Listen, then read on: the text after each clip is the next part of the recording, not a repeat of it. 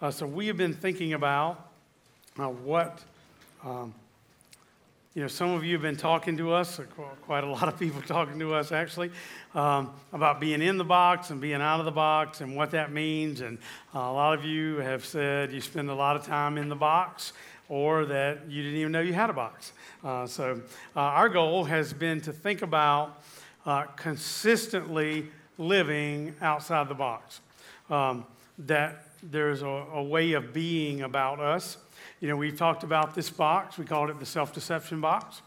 Uh, self betrayal uh, leads to self deception and being in the box. That was uh, our perspective. You know, we didn't come up with this box, uh, you know, with some uh, reading and all that we had done and felt like it was a great symbol uh, trying to describe some of what we deal with in our own emotions and our own soul. Uh, so when you're, when you're in the box, you don't focus on people as people.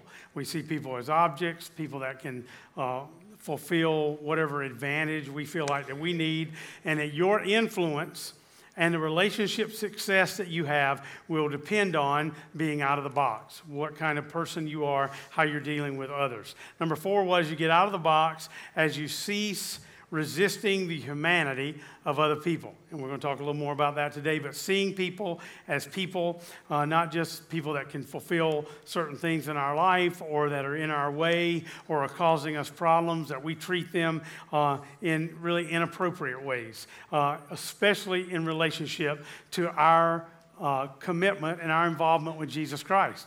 Really, that's the bottom line of this, isn't it?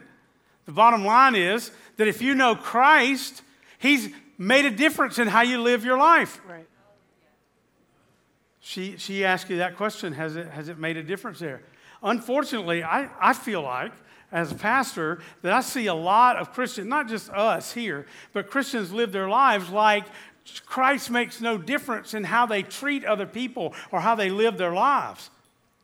I mean, I, I won't I'll tell you that story.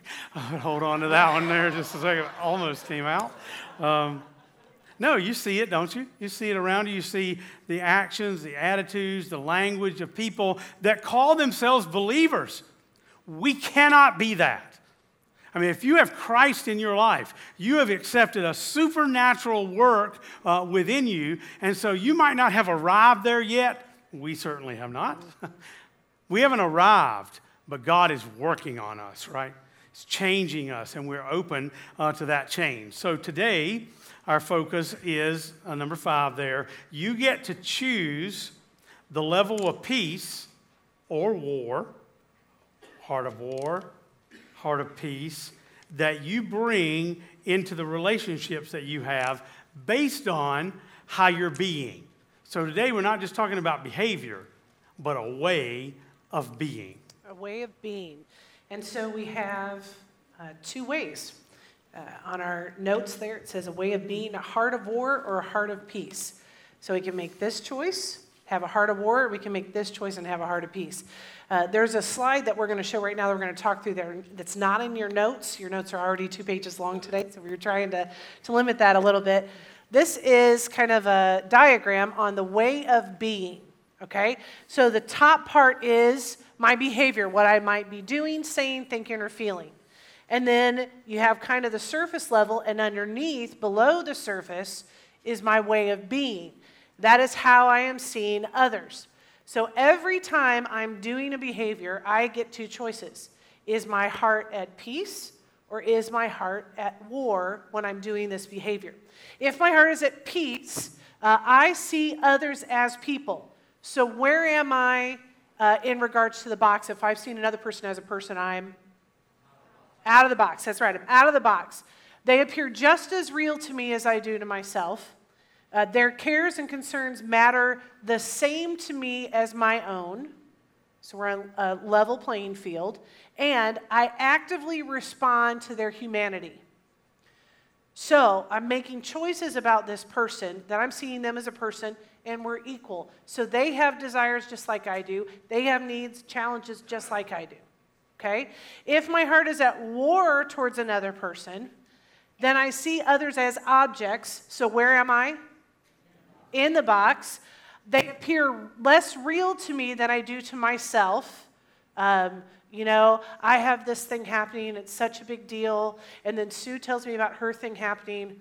Oh, Sue, for heaven's sake, just get over it. You know what I mean? It's just not as real as mine is, okay? So my heart would be at war towards her. That's a ridiculous way to respond to her. Uh, their cares and concerns matter less to me than my own.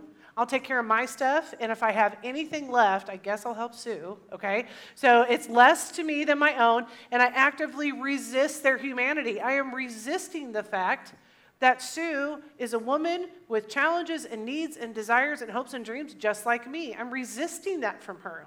So I'm completely in the box towards her, and my heart is at war towards her. Not cool. That's not where I want to live. These different choices, heart at peace, heart at war, come every time we do a behavior. Let me give you an example. Because the behavior can get done even with the heart at war. All right? Uh, we had four, four kids in my family growing up, and so we'd switch off who was responsible for dishes. Whenever it was my brother's turn to do dishes, uh, the rule was you had to do them before you went to bed. So my brother was probably in high school, so his, his bedtime was 10.30, 11 o'clock, whatever, 10.30, let's say 10.30. And so at 10.27, he starts to do the dishes. And he's banging them because he don't want to do the dishes. He's singing, Dish has been very, very good to me, banging them around, splashing stuff, making. His heart was not at peace about doing dishes. His heart was at war about doing dishes. Did the dishes get done? Yes, they did. Did my mom kind of work through that of like, okay, you did the dishes because she couldn't say you didn't do the dishes, but he did them with a heart of war instead of a heart of peace. Have you experienced that at your house? Hey, will, will you help me put these things away? Sure, I'd be glad to do that. That looks happy, doesn't it? That looks peaceful. Okay? And they go in, and you're opening cabinets, and you know, and you're thinking, wow, this is getting done, but I hope everything is still standing when it's over, right? So we can do the same behavior, but we can choose are we going to do that with a heart of peace or a heart of war? All right? Um, so when we look at all of this, it's very important that we recognize how we interact with other people uh, causes them to see where our heart is. All right? Because either other people count or they don't. Either we see them as equal or we see them as inferior. There's not much other choice, okay? So they can tell pretty quickly if our heart is at war or at peace towards them by things like our body language. All right? This is a great verse that'll help us. So we maybe think about is this true in Scripture? What does the Bible has to say? You know, the Bible talks a lot about battles that we deal with, and sometimes we think about the enemy coming against us or the wearing the armor of God in there. But the Bible talks very clearly about the battle that goes on inside of us. Uh, look at James 4 uh, 1 through 3. It says, What causes fights and quarrels among you? Well, if you want to give the answer, you might say, She does. he does. They do. The, whatever that situation is. What causes the fights and the quarrels? What causes it to happen? Look what James' answer is. He says, Don't they come from your desire, not hers, not his, not somebody, your desires that do what? Battle within you. And so there is, there is this sense of heart of war, heart of peace. Uh, you desire, but you do not have, so you kill, you know, kill there. I always think it's not just talking about physically killing somebody. It's like, you know, can't you kill somebody's spirit? Can't you just kill somebody's uh, idea or dream? Uh, you desire, but you don't have, so you kill. You covet, but you cannot get what you want, so you quarrel and fight. That's like, that's exactly what happens at our houses, doesn't it?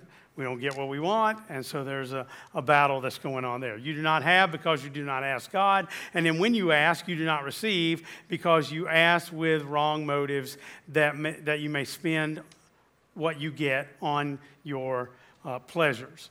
Uh, so, recognizing that the battle is going on. So, what is your war over? Maybe there is war going on inside of you because of things that had happened to you as a child.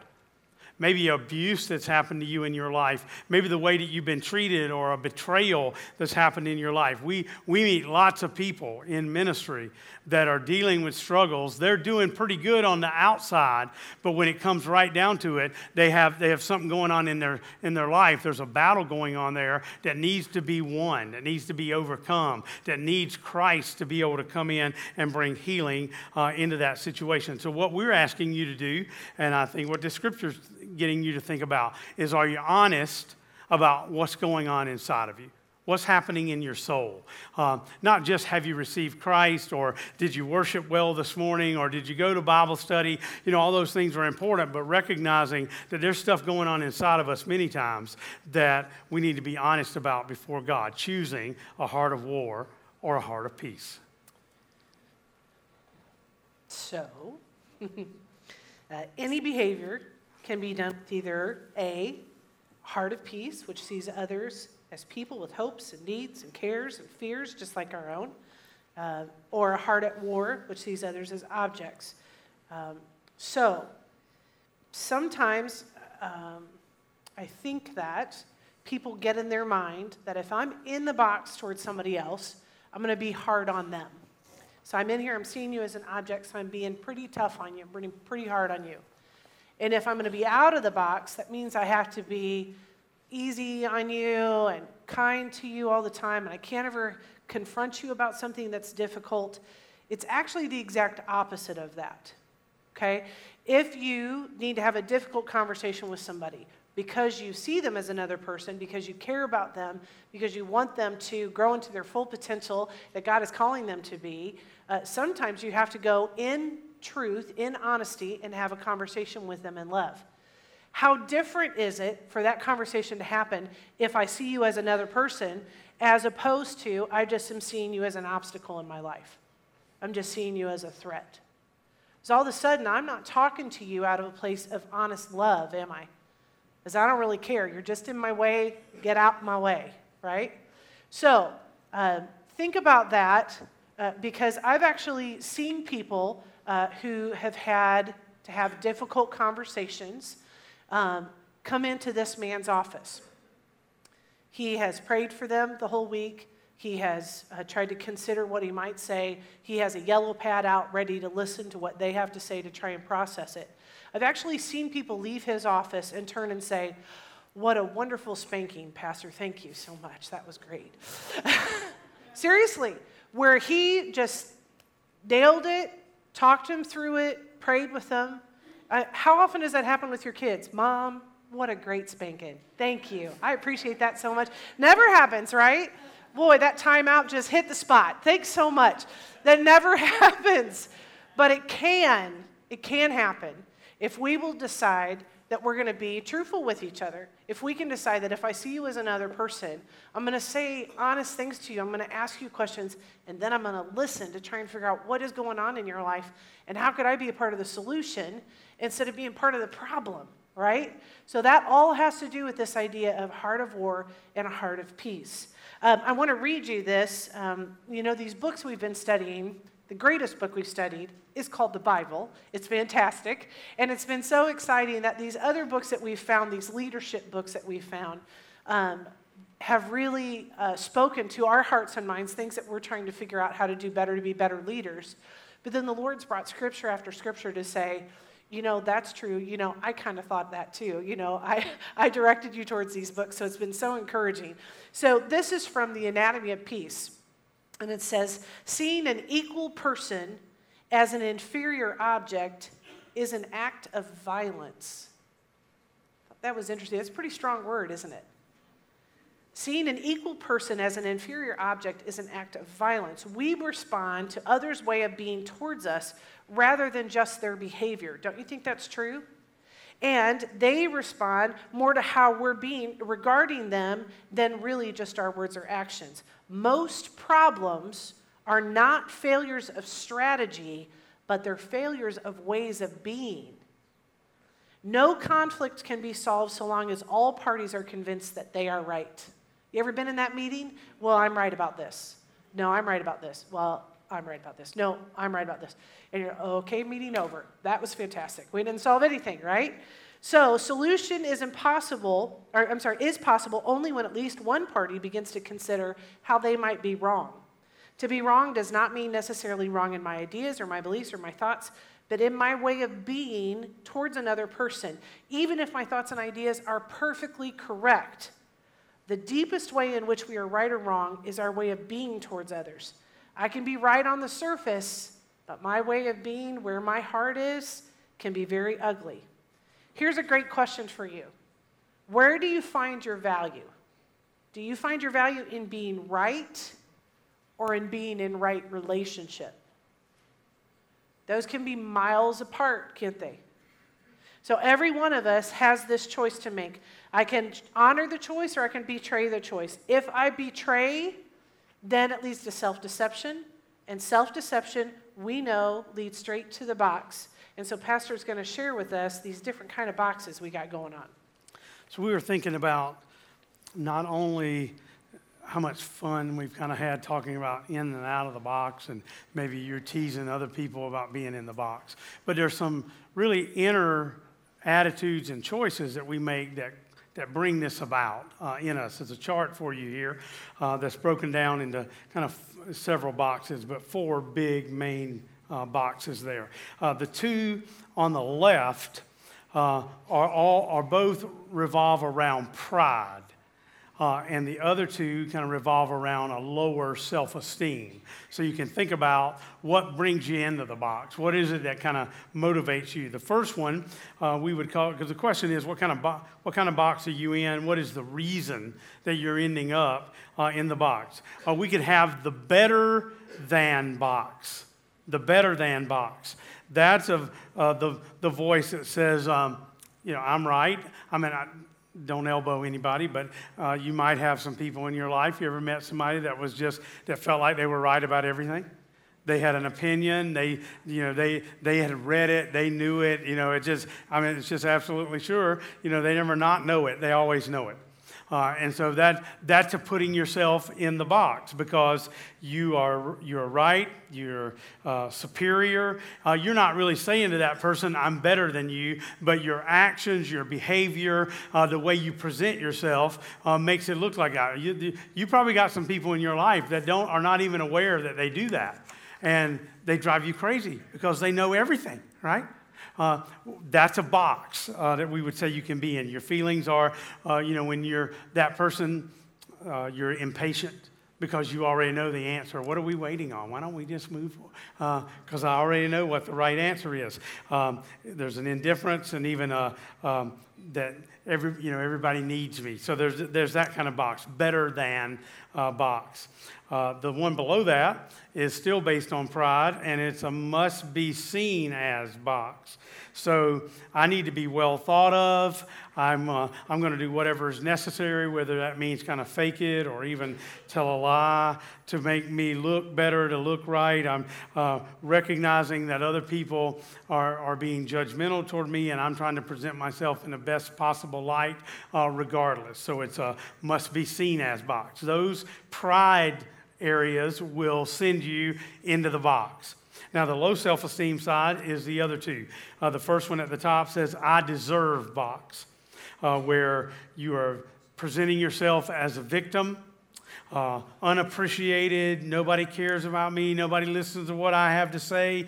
I'm being mistreated. Un- they're ungrateful, and you feel entitled and uh, like you um, something is owed to you. That sense of uh, lower self-esteem that causes you uh, to get in the box and to treat people uh, in a in a negative way because you think you deserve something uh, from them. the last one, the lowest level of low self-esteem, would be the worse than box where you're decided that you're not as good as somebody else around you, that you are broken, you're not as qualified, uh, you, uh, you kind of let that language. You met people like that. Maybe there's somebody in this room, don't raise your hand, uh, but that's the, way, that's the way you talk about things. You might be married to somebody that's like that, that they have very low self esteem and they talk negatively about themselves and they're putting themselves in the box where they're overwhelmed, uh, they're, they're feeling helpless, even depression shows up like that, right? When you're feeling depressed, uh, you feel that low self esteem, and you end up responding to other people on the basis of that. So you end up in one of these boxes. Out of the box is, is our goal, getting out of the box. So if you have a healthy view of yourself, healthy view of God, a healthy view of other people, then you're out of the box. And you have a choice about that. You have a choice about your attitude, your perspective, your mindset about yourself, about God, about other people in your life. And you have, when you make that choice to have a heart of peace, then you make a choice to have change uh, in your life. Right. Okay, so grab a pen because this is going to be earth shattering. I want you to write it down, all right? This is the truth. Every single person, every one of us in this room, 85% of our life is good and 15% is bad. Doesn't matter who you are. If we had a conversation, 85% of what you got going on in your life is good, 15% is going to be bad. It is true across the board. Over and over again, we focus on our differences, but actually, our similarities as human beings is much greater than our differences. It doesn't matter where you're from, it doesn't matter what gender you are, what age you are, what ethnicity you are, what color skin you have, it doesn't matter any of that. Our alikeness is much greater than our differences. Uh, now, let me get back to this idea 85% good, 15% bad, because we focus lots of times on just the bad. I know I do. Uh, there's this story of a dad who's teaching his little girl how to ride her bike. And so he takes her to this huge parking lot. It's, a, it's an off day for this company, so nobody's parked there. It's huge 100 open parking spaces. Nice and flat. This little girl can learn how to ride her bike. He can run behind her. It's going to be perfect. He gets her out, gets her bike out. Oh, it's going to be a great day. You're going to learn how to ride your bike. It's going to be awesome. And she says, uh, Dad, there's, there's a light pole and he says, in a hundred empty places.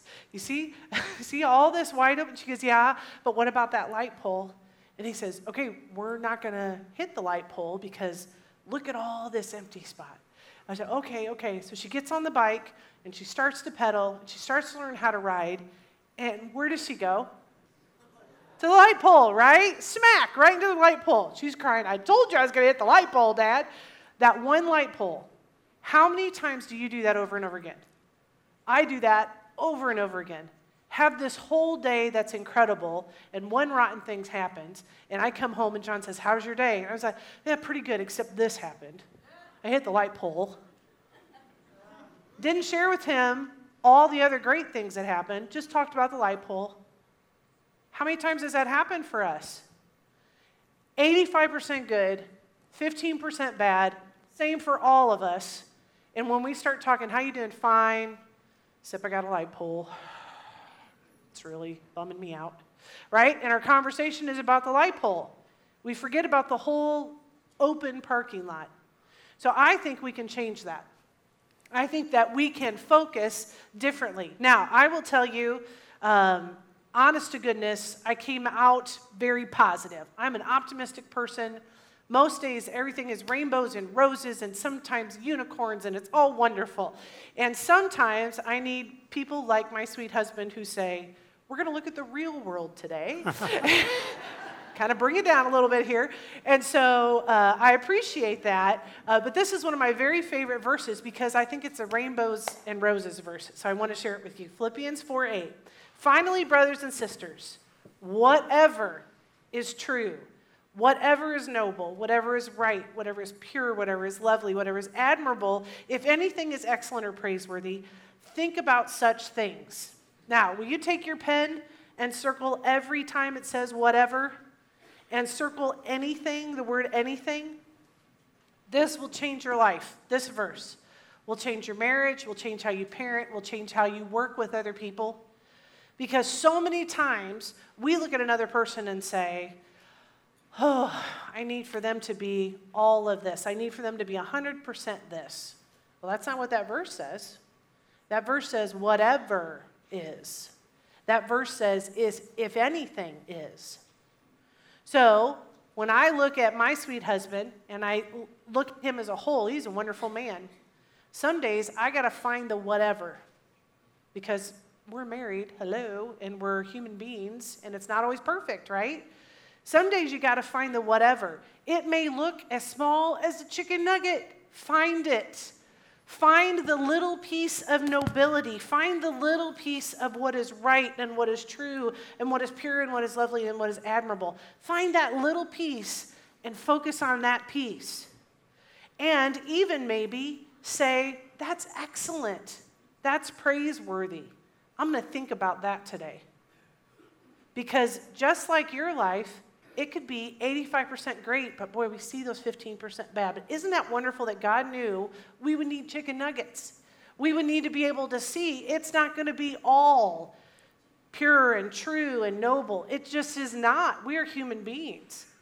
But boy, if we could find that little piece and focus on that instead of everything else that we think is going on, I think it could really change our hearts and minds. I will tell you, I am grateful for this verse because many, many times I think John has struggled to see the chicken nugget in me, but he's seen something, and I'm so grateful for that.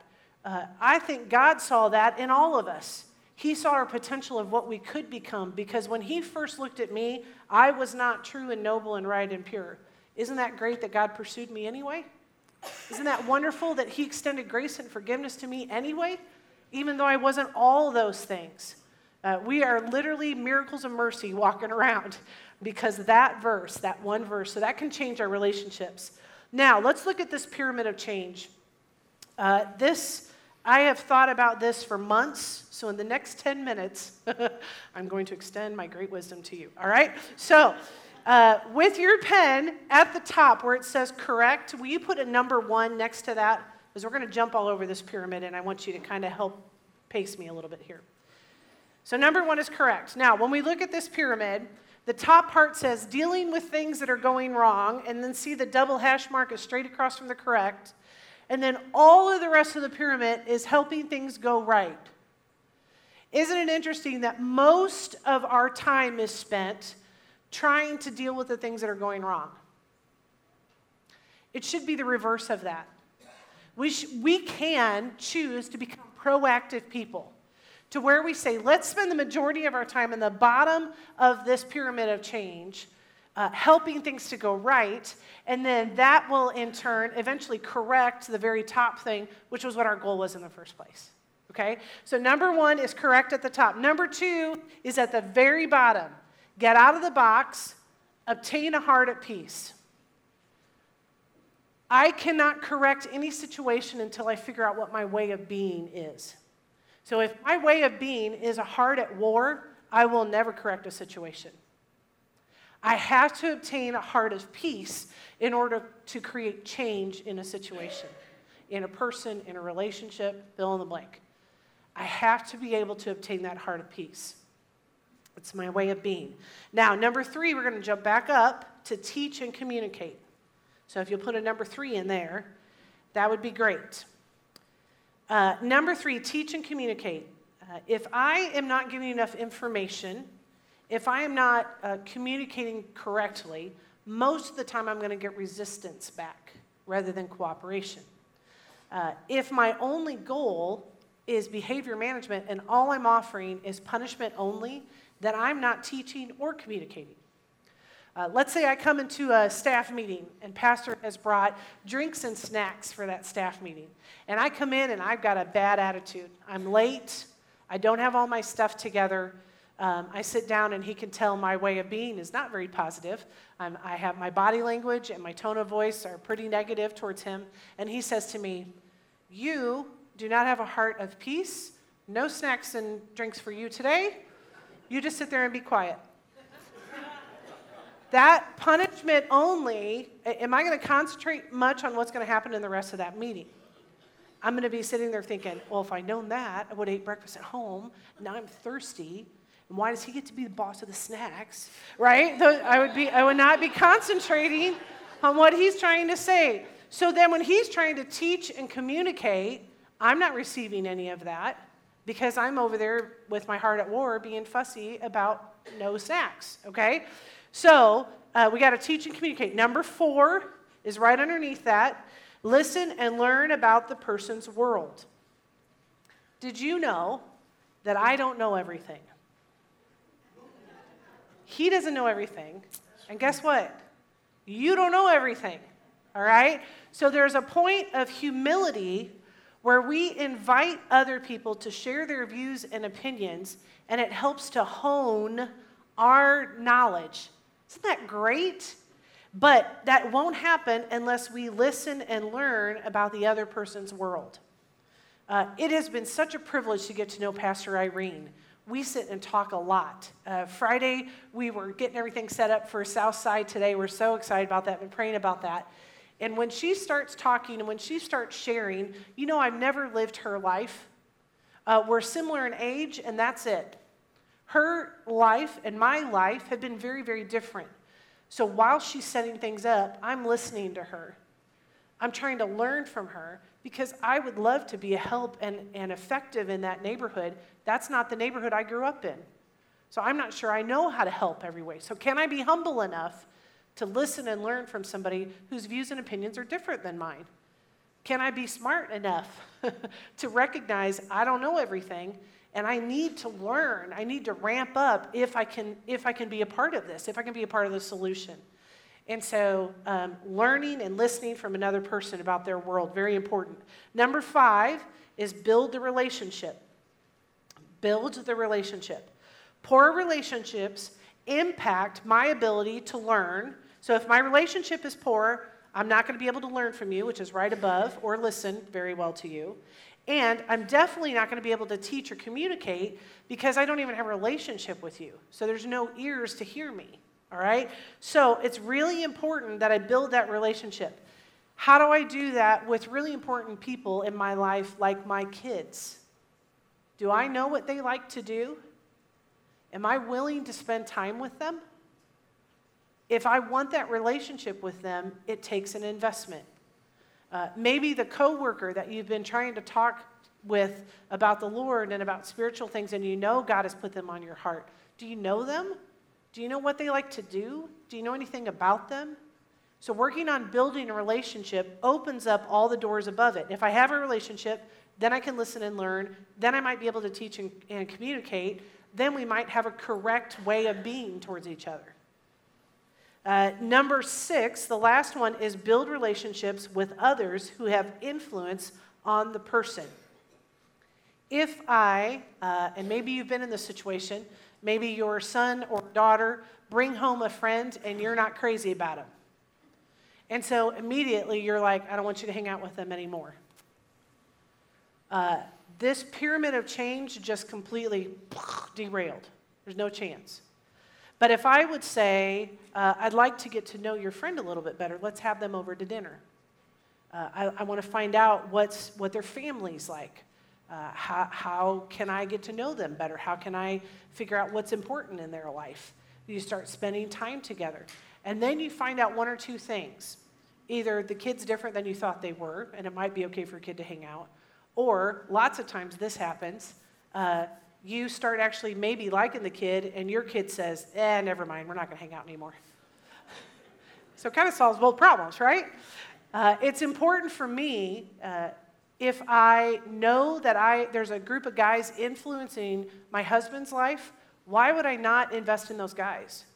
Why would I not find out more about them and get to know them? If, he, if they're influencing his life, I want to know them. I want to be an encouragement to them. I want to be able to have conversation with them. So I have to build relationships with other people who influence the person that maybe I want to have change with. Okay? Have you ever heard this? The enemy of my enemy is my friend. So sometimes coming at that relationship is a little bit different. You probably experience that. If you have siblings, I guarantee you experience that. The enemy of my enemy is my friend. Because maybe your brother drove you nuts, but you guys would come together if you wanted something from your mom or dad, right? So the enemy of my enemy is now my friend. We're coming, we're getting together and we're going to come at this. You've probably experienced it if you're a parent. Behind closed doors, you have this conversation. We're not doing this. We are doing this. I don't think we should do this. We should do this. And you decide what you're doing, and you come out and you say to your kids, We're together on this. This is what we're doing. Don't talk to your dad. Don't talk to me. We're together. Okay? So we Cut that off, right? So the enemy of my enemy can be my friend, is my friend.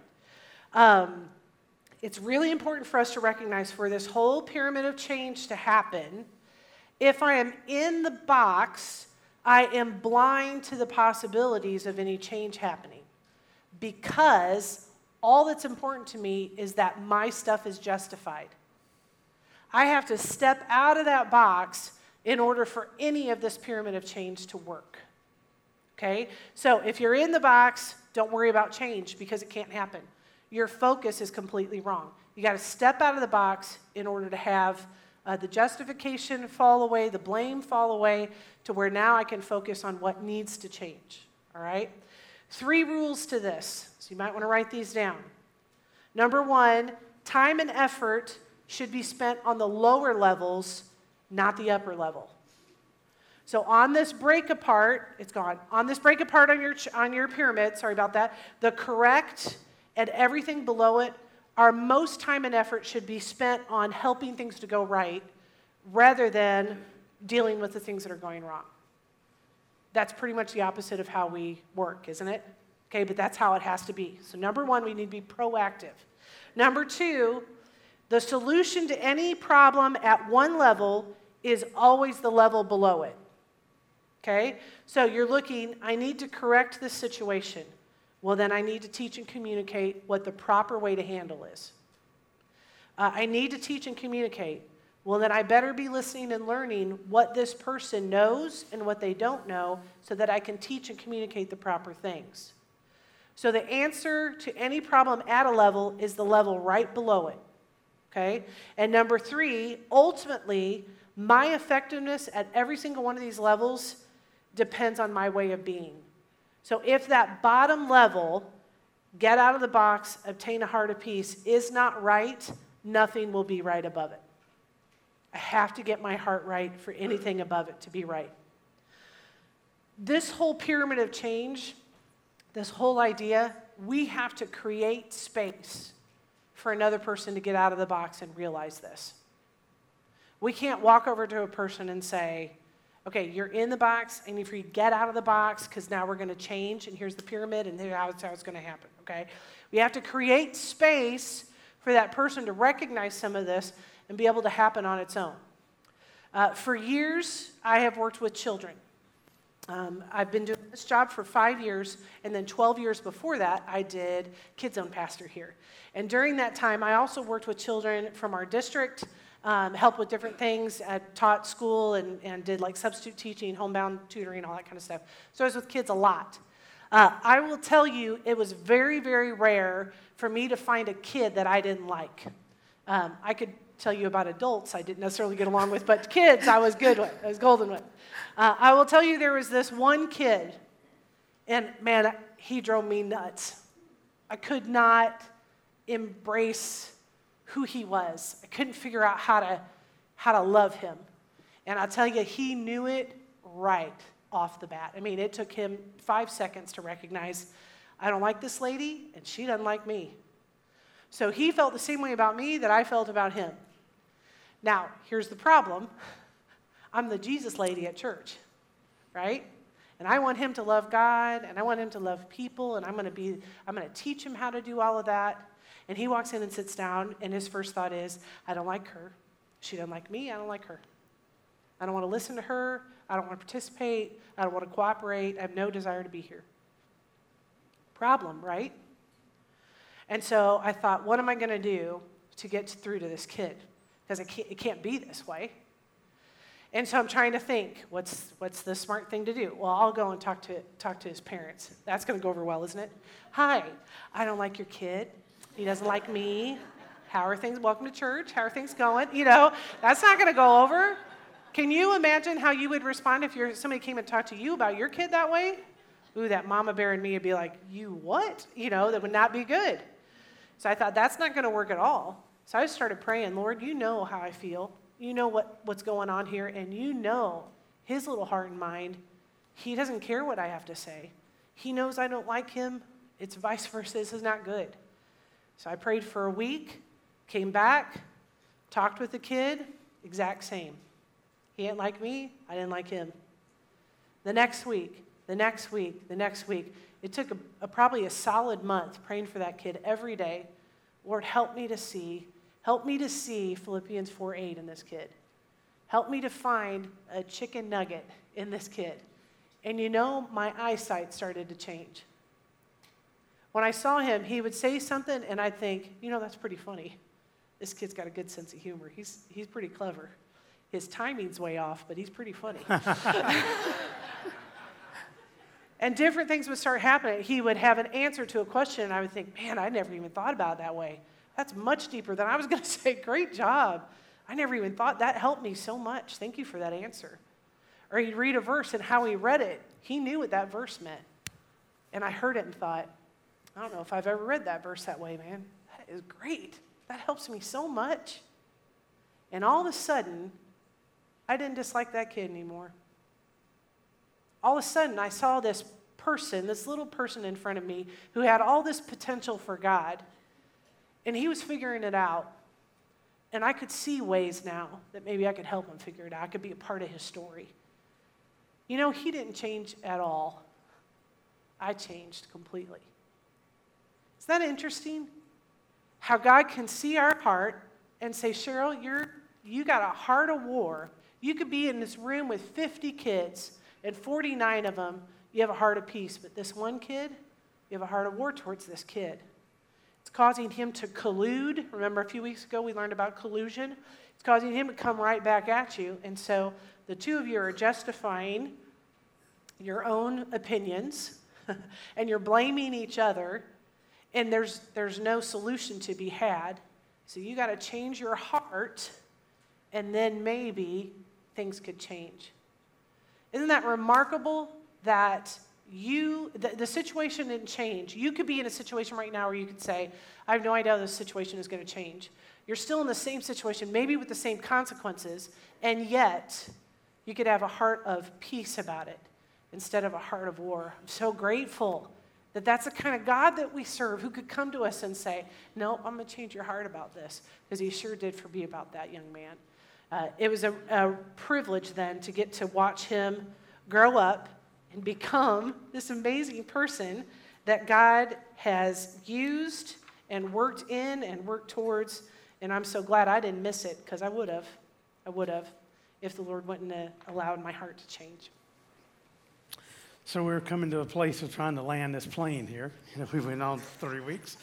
Um, so we want you to think finally about some principles uh, that we've kind of gone over, and then look at some specific ways that, uh, that those things can be accomplished. You see at the bottom of uh, the second page there, uh, recovering kind of clarity and peace. Uh, this whole thing was about getting out of the box. So, uh, ways that you can do that.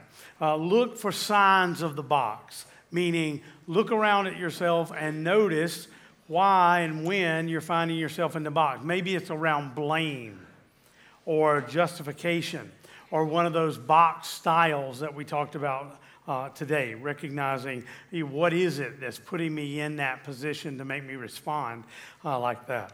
Uh, number two, find an out of the box place.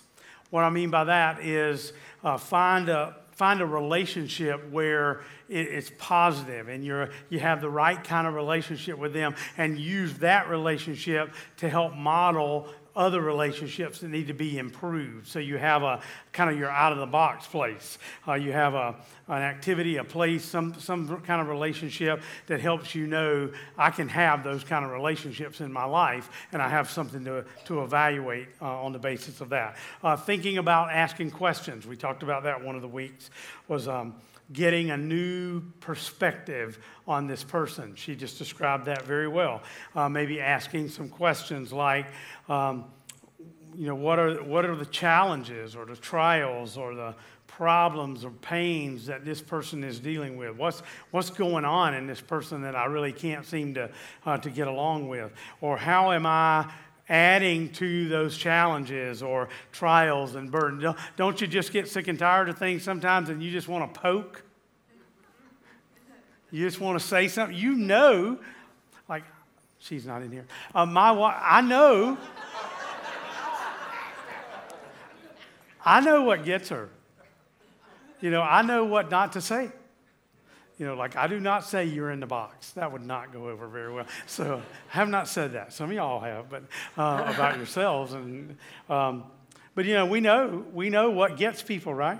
We, we know that that language or that attitude or that word, that, that's what's going to spark them off. So we know if we're going to participate in helping have a, a very peaceful relationship or are we going to you know, get ourselves in the box and then act in certain ways that are going to cause more problems.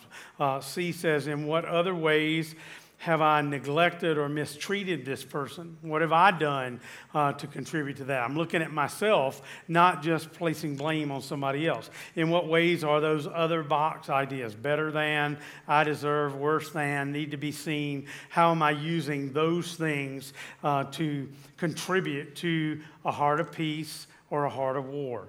And finally, what am I feeling that I should do for this person. So, to get out of the box, to stay out of the box, we act on what we've discovered. What have we learned? What have we gained uh, in this relationship? And am I going to do what I'm feeling that I should do? Um, am I going to do the right thing? The last paragraph there at the bottom says, Being out of the box will allow you for the first time to see the situation clearly without exaggeration or justification. Isn't it the truth sometimes that, you know, it's, it's not that I'm lying or I'm making up stuff, I'm just exaggerating the whole situation. I'm making them look so much worse uh, in the situation because of how I'm feeling about it. Uh, it will position you to begin to exert influence toward peace instead of provocation toward war. We know that a heart at peace alone won't solve your uh, outer complex problems, those problems can't begin to be solved, though, without a heart uh, of peace. So, uh, where have I been hurt? What have struggles have I had that are causing me uh, to be uh, out of the box? Now, we're going we're gonna finish this together about uh, how do I stay out of the box? How do I act in a way that Jesus would say with being a peacemaker? Blessed are the peacemakers for they will be the children of God. So on that, that second page there, how do I stay out of the box and choose to be a peacemaker? P, plan a peace conversation. Conversation is that blank. Uh, talk together. Matthew 5:24 says, "If you remember that your brother has something against you, go at once to make peace." So, as Christians, it's our responsibility to take the initiative to create peace. And so, uh, one of the words of advice there is schedule it when it is good for the other person, not just for you. Lots of times we say, I'm going to go to this peace conversation, and we choose the most inopportune time for the other person. And we're like, but I want you to hear my heart. And they're like, I got these thousand things going. How am I supposed to hear your heart? So pay attention uh, to make sure that it's, it's scheduled at a good time for the other person. So we're taking the initiative, being proactive. Letter E is empathize empathize with their feelings, and then let's circle listen like a hundred times at the end there, okay?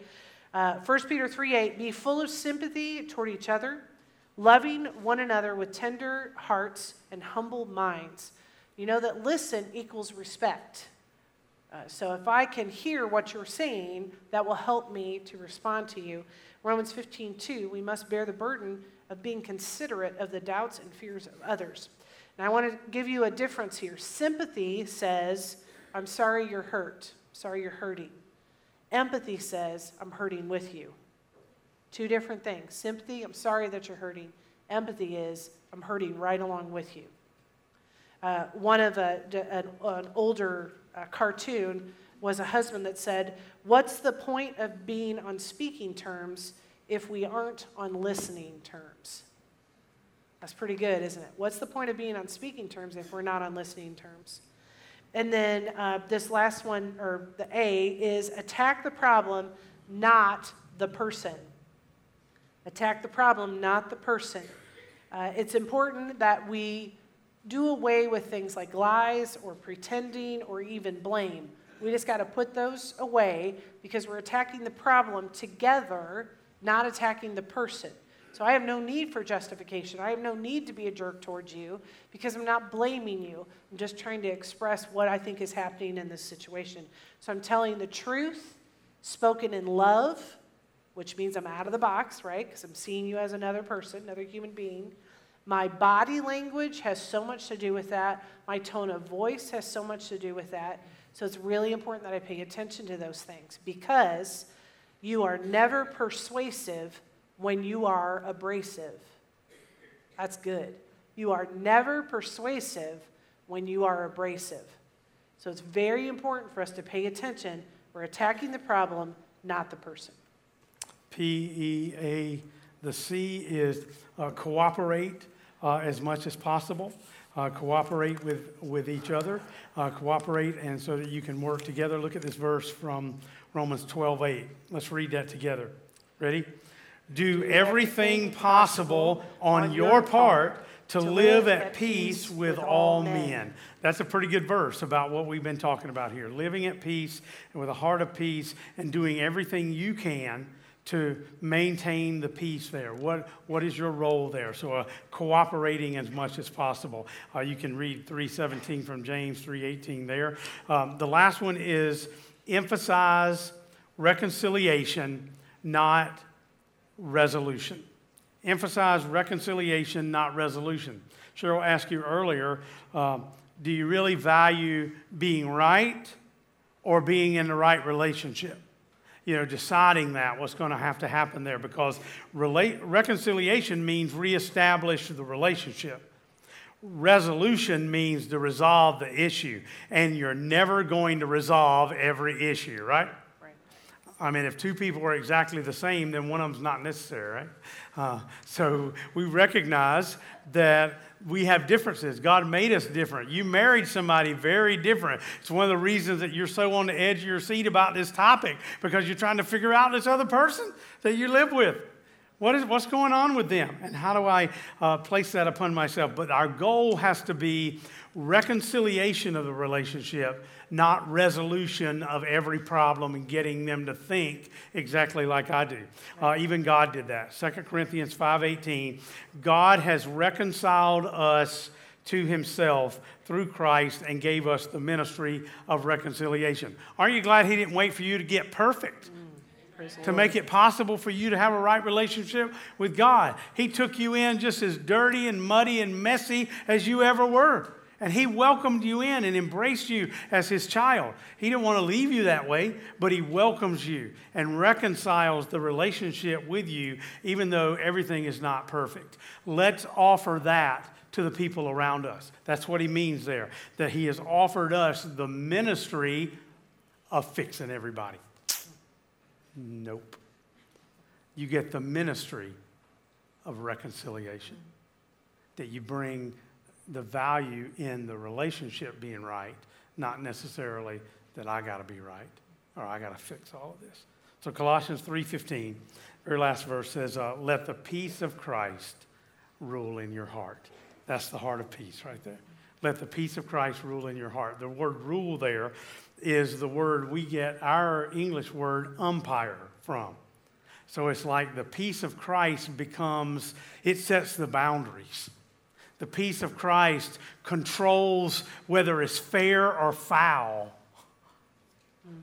The peace of Christ becomes the thing that guides how am I stepping into these relationships. Now, the last part of this is that when, when you have peace with God, then you get peace, the peace of God. And when you have the peace of God, then you can have peace with other people. That's the order. You got to have peace in your own heart to ever be able to be at peace with the other people in your life. So let the peace of, of God rule your heart. Uh, Cheryl and I were talking about um, big moments, big days in, in our life. And um, what did you say? Uh, August 12th, 1989, I got to become a wife. And uh, March 16th, 1995, I got to become a mom. Those were big days. You know, I got married on uh, July 17, 1982. Had, I, had that day not happened, uh, my life would have gone a different direction. Sure. That, that one decisive day made such a big difference. Don't you have a, a lot of days like that where you kind of realize that the decision you made? Sometime in June of 2016, I decided to move to Pekin. Uh, that changed my life. Uh, changed our, our relationships, uh, just willing to, I mean, if I hadn't made that one decision, my life would have went a totally different direction, and there's a good chance none of us would have ever even met. But God, Thank you. Thank you. So, what I want to ask you is uh, what decision could you make today, April the 22nd, 2018? Could you make a decision about these concepts that we've been talking about and be a different person next week and next year? That you can look back and know that my choice about this silly box, my choices about how I'm going to live my life, who I'm going to be, how I'm going to have awareness about my own heart and my own attitude, and I'm going to quit blaming other people, and I'm going to live a life that is going to be at a heart of peace. That'd be a great decision, wouldn't it? I mean, if, if you don't know Christ, you got no shot. Like this whole conversation we've been having for three weeks, you cannot pull this off without Jesus. I mean, you, go, you can try, you can grit your teeth, you can do it, but you're just going to fall back into default, which is back on your own self. Christ is the supernatural one that comes and brings us. I got no heart of peace without Him. So you got to put your trust in Him, receive Him. Make sure that your relationship with Him is solid, growing. Now, you're not going to walk out of here. We're going to make a decision in prayer just a second, but I'm telling you, you're not going to walk out of here with it all figured out. you know, just saying a prayer is not going to fix everything. But if you make a prayer of availability to God for Him to bring about this change in your life, He'll start working on you. Mm. He'll start coaching and teaching you, and the Holy Spirit will remind you, and you'll hear Cheryl's voice talking to you about this box. You know what I'm saying? Make a decision today that I'm going to be different. My marriage is going to be different. My relationship with my kids, the people I work with, are going to be different because Christ is going to help me to live out of the box with a heart of peace. Would you pray with me? Heavenly Father, thank you. This incredible, uh, these three weeks together. Lord, thank you for teaching us. Uh, thank you for showing us how much we didn't know, how much we needed to learn from you, how much we need your coaching, your guidance, your Holy Spirit that is ever present with us. Lord, we commit today to be different, not in our strength, but in yours. We sign up for the Holy Spirit class on getting out of the box, staying out of the box, and living with a heart of peace. We pray that what happened to Cheryl with this child would happen to us.